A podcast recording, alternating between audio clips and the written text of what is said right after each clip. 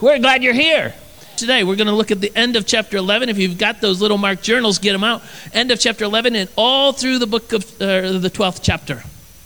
And when we look at this passage, really, this passage is about uh, Jesus against everybody.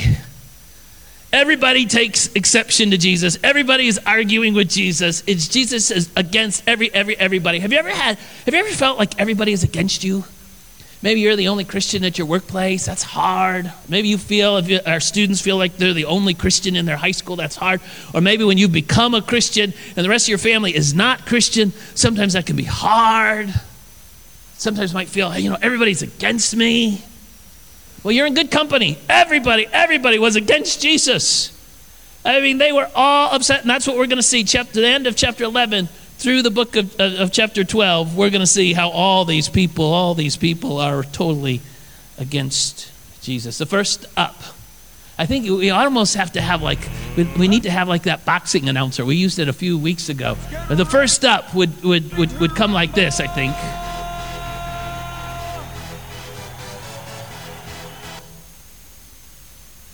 I think we heard in there, let's get ready to rumble. It seems like we came in a little late. We should have the announcer say, let's get ready to rumble, because he's going to rumble. Who's he going to rumble with? In the first passage, it says, as he was walking into the temple, the chief priests, the scribes, the elders came to him.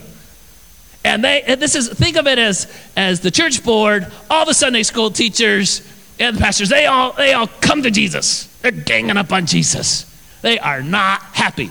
What are they not happy? Jesus, do you know what you did yesterday in the temple? You know how long it took our facility crew to clean up this temple? Do you know our facility here is awesome? They work so hard. They worked so hard. This place was a wreck yesterday morning. And it was, you know, and it looks halfway decent, even with my Harley. It looks, you know, it's, it's hard. Jesus, do you know what a mess you made in the temple yesterday? I can't believe it. They're really questioning Jesus' authority. And he, and, he, and he puts them into place. And then we get into chapter 12, and he tells a story. And the story is not very subtle, really. It's pretty simple. A guy plants a vineyard, and, and it's an awesome vineyard. It has a fence built around it, it has a wine press, it has a tower, and there's tenants. There's tenants that run the joint. And these bigwigs in, in the temple, they all knew exactly who Jesus is talking about. Again, this is not subtle to them. Always, always, always the owner, that's God and the and the and the, the Israel is the vineyard, and the tenants are them. This isn't shocking or surprising to them. And so the harvest comes in Jesus' story, and the owner, God, sends some servants. Again, it wasn't hard to figure out who the servants were. The prophets in the Old Testament send some servants. And what do the tenants do? Well, these priests scribes, elders, what do they do? Well, they beat the first one, they beat the second one, they killed the third one. He sent more. They beat some of them, and then he sent some more, and they killed some of them. And finally, finally, finally, the owner sends his son. And what do the tenants do? They killed him. And then Jesus quotes the 119th Psalm The stone that the builders rejected has become the cornerstone. This was the Lord's doing, and it is marvelous in our eyes. you know, the scribes and the priests and the, and the elders there at the temple, their mind, they knew exactly who Jesus was talking. Jesus is the cornerstone. We sometimes sing that song, Jesus is our cornerstone. They knew exactly who Jesus was talking about that Jesus came and he would be rejected and beaten and killed, and that God would lift him to the highest place. Jesus is our cornerstone. They all knew Jesus is talking about them, Jesus is talking about himself. We got to get rid of Jesus. But they couldn't do it because the crowds were still all excited about Jesus. So the scribes, elders, chief priests struck out. Next up, let's get ready There we go. That was better than the first time. Let's get ready. Next up is the Herodians and the Pharisees. I cannot emphasize enough how opposed the Herodians and the Pharisees were to each other. They hated each other. Oh, they hated each other. The, the, the, Pharisees were kind of the purity police. They were the ones that were trying to do everything, everything, everything by the book, by the law, exactly right. They hated the Romans. The Romans were the occupying army. They hated them. And the Herodians, they were the secularists. you know, eat, drink, be merry. They'd do whatever they want to do. And they were in cahoots with the Romans. So they hated each other. But Jesus has a way of bringing people together, even people that hate his guts. And so the Herodians and the Pharisees came together and were all upset, and they offered a, a trap question to Jesus about taxes. And really, what they're wanting Jesus to, to, say, they want him to say, you know, if, if Jesus says, no, you shouldn't pay your taxes, then he, they knew that the Romans would be really, really mad. And if Jesus says, no, you should pay your taxes, then, like all of you and me, then we would be mad. So Jesus answered, Render to Caesar the things that are Caesar's, and to God the things that are God's. I have found that most folks render to Caesar what is owed to Caesar. Most folks pay their taxes. Most folks I know anyway. I, know a few folks, you know, they treat on their taxes, but most folks, they pay their taxes like I just did. They complain about their taxes, but most folks, you know, most folks pay their taxes. The rendering to God part, that's what gives some folks some troubles. Listen, this isn't, this isn't a tithing sermon per se. And, and like Doc just said, you know, you've been doing great through this pandemic time. You really have, praise the Lord. But how are you rendering to God the things that are God's? How are you doing with that? The point Jesus was making is are we coming at him with our, our tight fists? Or are we coming to God with our open arms? That was Jesus' question. So, well, you know, just as as with the elders and the chief priests. Not yet, fellas. Uh, you know, just as they struck out, then then not, next up is the Sadducees. Let's get ready to rumble! Yeah, those guys. There we go. Oh my.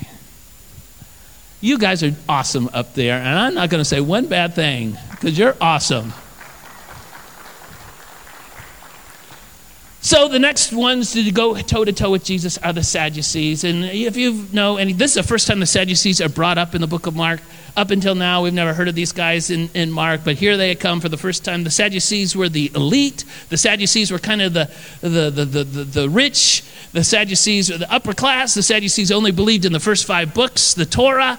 The Sadducees, sometimes it's easy to remember the Sadducees, they didn't believe in the resurrection. And so some would say that's why they're sad, you see, because they don't believe in the resurrection. They are sad, you see. And, and so, so they thought, you know, once you're dead, you're dead. That's their whole, whole deal. So they come to Jesus.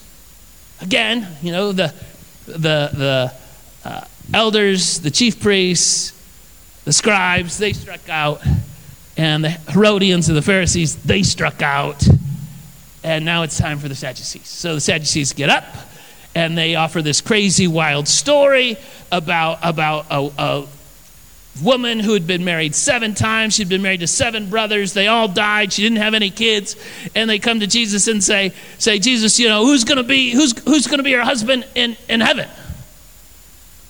Now, I know this about this story. If I'm brother number seven, there is no, probably if I'm brother number six, five, four, or three, you know, if all of these women or all these brothers are dying, you know, I'm not marrying that woman. She's a black widow. I'd be away from her a million miles. So it's a dumb story, but that's what come. You know, all right, all right, Jesus.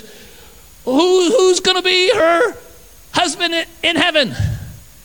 And Jesus says in verses 24 and 26, You know neither scriptures nor the power of God. You guys are idiots, which would not have been taken all that well. And then he says, Have you not read the book of Moses? That's all they did was read the book of Moses. Remember, I told you they only believed in the first five books. Have you not read the book of Moses? And then Jesus quotes from uh, uh, uh, Exodus 3 and basically says, Boys, you know nothing at all about heaven. So Jesus has answered the questions about the authority of the temple in and answered questions about taxes and answered questions about the resurrection. And finally, finally, finally, finally, a guy comes up to Jesus who kind of gets Jesus. And, and crazy enough, it's a scribe. This is what Mark says in verse 28. And one of the scribes came up to them, heard them disputing with one another, and seeing that he, Jesus, seeing that Jesus answered them well. Good job, Jesus. And so he asked him, which commandment is the most important of all? That's a big question, right? I mean, all these other attempts were to trap Jesus or to catch Jesus or to make Jesus, you know, say something wrong. But this guy, he, he really asked a legitimate question. Jesus, there are 613 commands in the Old Testament. Which one is the most important? What, what, what do you think, Jesus? Which, which, which one? The, the Greek word there is mega. Sometimes we use mega. We, we got a couple of Coney Islands called mega around here. Mega means uh, uh, largest, highest, biggest. In this sense, it probably means loudest. Jesus, which commandment do I need to hear? All 613, which one is the most important? Which one do I really need to hear, Jesus? And Jesus begins by quoting the, the, the Shema, Deuteronomy chapter 6. says, The most important is, Hear, O Israel, the Lord our God, the Lord is one. And everybody would have said, Yeah, that's right, Jesus. Amen, amen, amen. And then he goes on to say this You shall love the Lord your God with all your heart, and with all your soul, with all your mind, and with all your strength. I like the way the message version reads this most important commandment. It says, Love the Lord your God with all your passion, with all your prayer, with all your intelligence, and with all your energy. You've heard people say, Oh, my passion is this or that, whatever. My passion is sports. My passion is cars. My passion is is horses. My passion is, you know, blah, blah, blah. Can I tell you? I want my passion to be God Almighty. I want all my prayer, all my devotion, all my strength, all my power, all my energy, all my whatever. I want it all, all, all to be glorifying God Almighty. I think Jesus' point here is is love God as hard as you can with everything you've got. Let me repeat that. Love God as hard as you can with everything you've got. When I think of people who have loved God as hard as they could with everything they have, with, with all of their passion and prayer and intelligence and energy, when I think of those people, you think, well, okay, that's the Mother Teresa's of the world. That's the Billy Grahams of the world. That's the, that's the Martin Luther King Jr.'s of the world. That's, that's those people. And that's not me. no, no, no, that's not me. I'm not so sure. Uh, you might not get the notoriety of, of some people, but I think everyday, ordinary people like you and me can give God all of our passion, all of our prayer, all of our intelligence, all of our energy.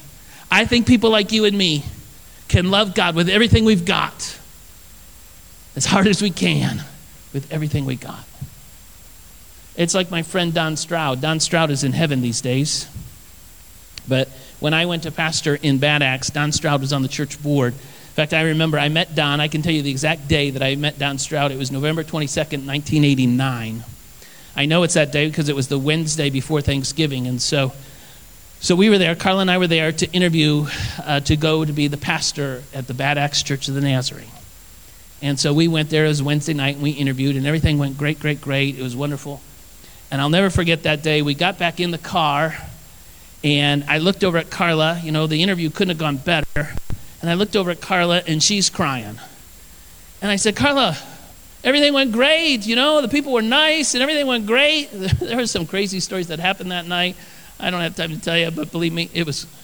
A guy took, there was a bat in the basement during our interview, and a guy, one of the board members, Clarence, he picked up his Bible and smacked the bat. I said, Man, this is my kind of church. I want to come here. So, anyway, all that happened during the interview. And I look over at Carla. She's bawling. Uh, not because she's, you know, she wasn't a PETA advocate at that point. You know, she just was crying. And I said, Carla, everything went great except for the poor bat. Everything went great. Why are you crying? She goes, I know everything went great. And I know the Lord wants us here. But I hate the carpet in the parsonage. She was right. That carpet was horrible. But that church was great. And the reason it was great in large part was because of a guy named Don Stroud.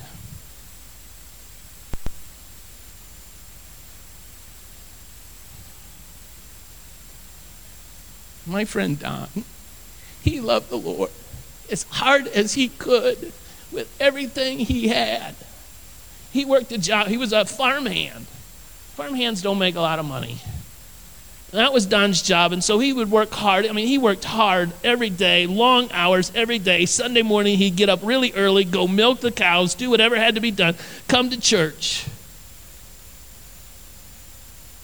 Sometimes he'd fall asleep in the back pew. That's okay. Don said he was one of those guys on the board. He was the guy, he was the guy on the board. When Don spoke, everybody listened.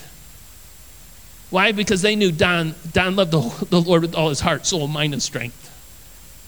And Don served on the board and he was a Sunday school teacher. He was one of those, he was one of those go-to guys.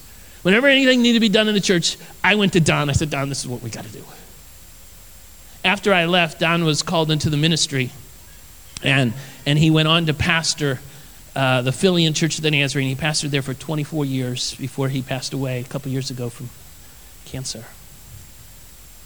And Don, it's not surprising that God called him because Don was just such a wonderful servant and he gave God everything he got. Did it as hard as he could. You don't have to be Mother Teresa. You don't have to be Billy Graham. Be Don Stroud. Give God everything you've got. Work for Him as hard as you can. Love the Lord your God with all your heart, soul, mind, strength. Jesus said, that's number one. And then He said, and the second is this you shall love your neighbor as yourself.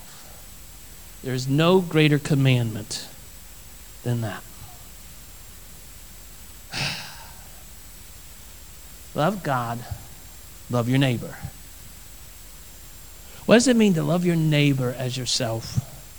What does it mean to love your neighbor as yourself in the middle of a pandemic? Just who is my neighbor? That was the question of the dude in, in Luke 10. Remember, he came to Jesus, who's my neighbor? If this is the second greatest commandment, love God, number one, love your neighbor, number two, then it makes sense that we're going to understand who our neighbor is and that we're going to do it.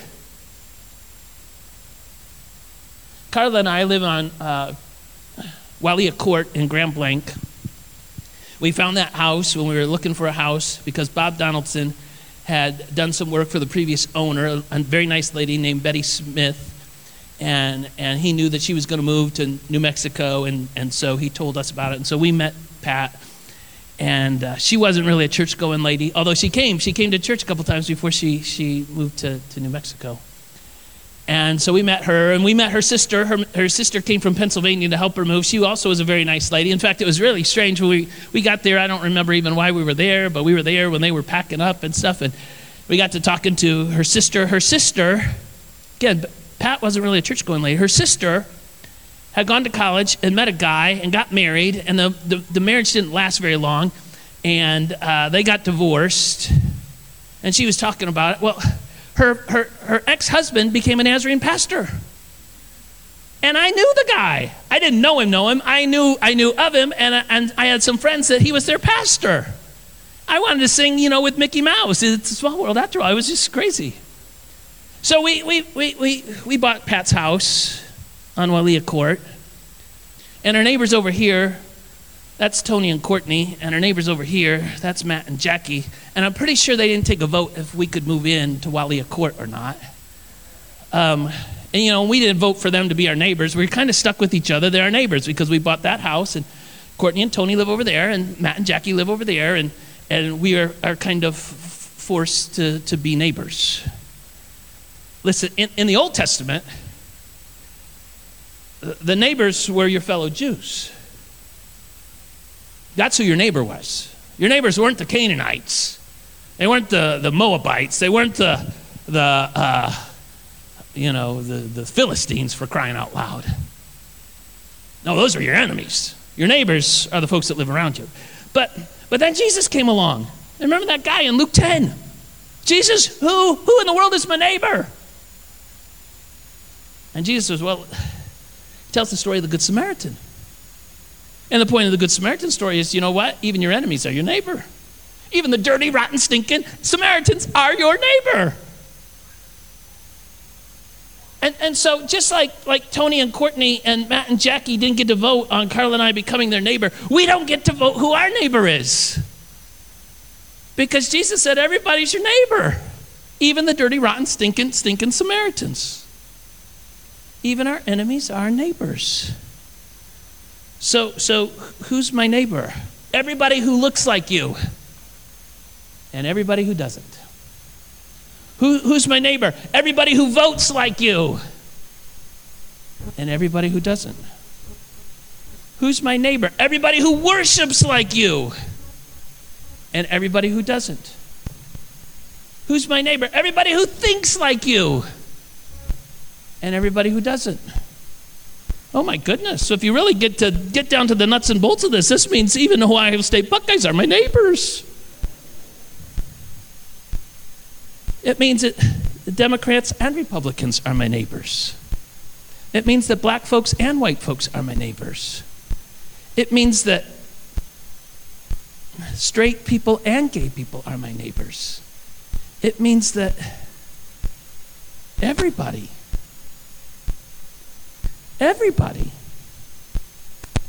And Jesus says, not only are they your neighbors, but you got to love them. Doesn't say you have to agree with them. Doesn't say you have to agree with their, their lifestyle. Doesn't say you have to agree with their, their, their, their positions.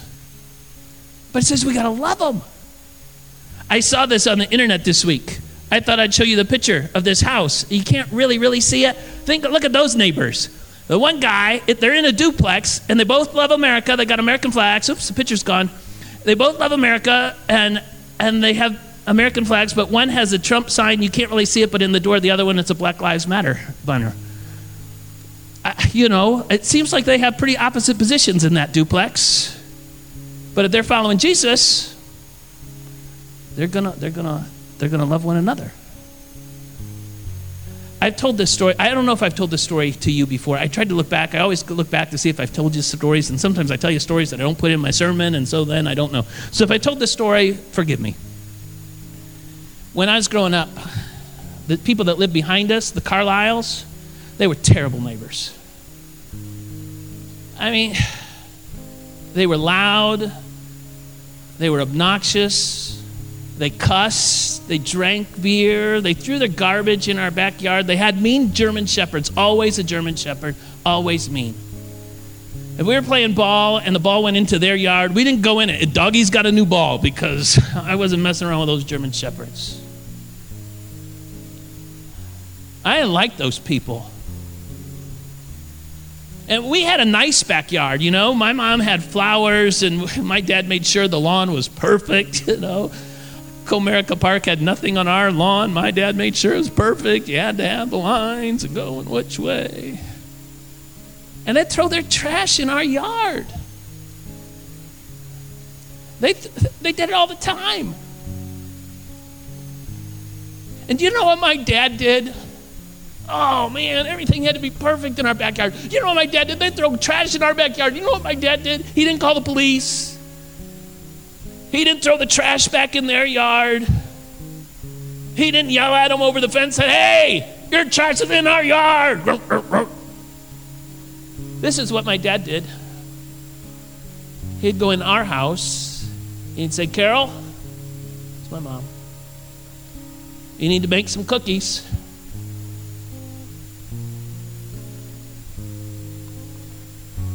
And my mom would make her chocolate chip cookies, put them on a nice plate, which we never got back.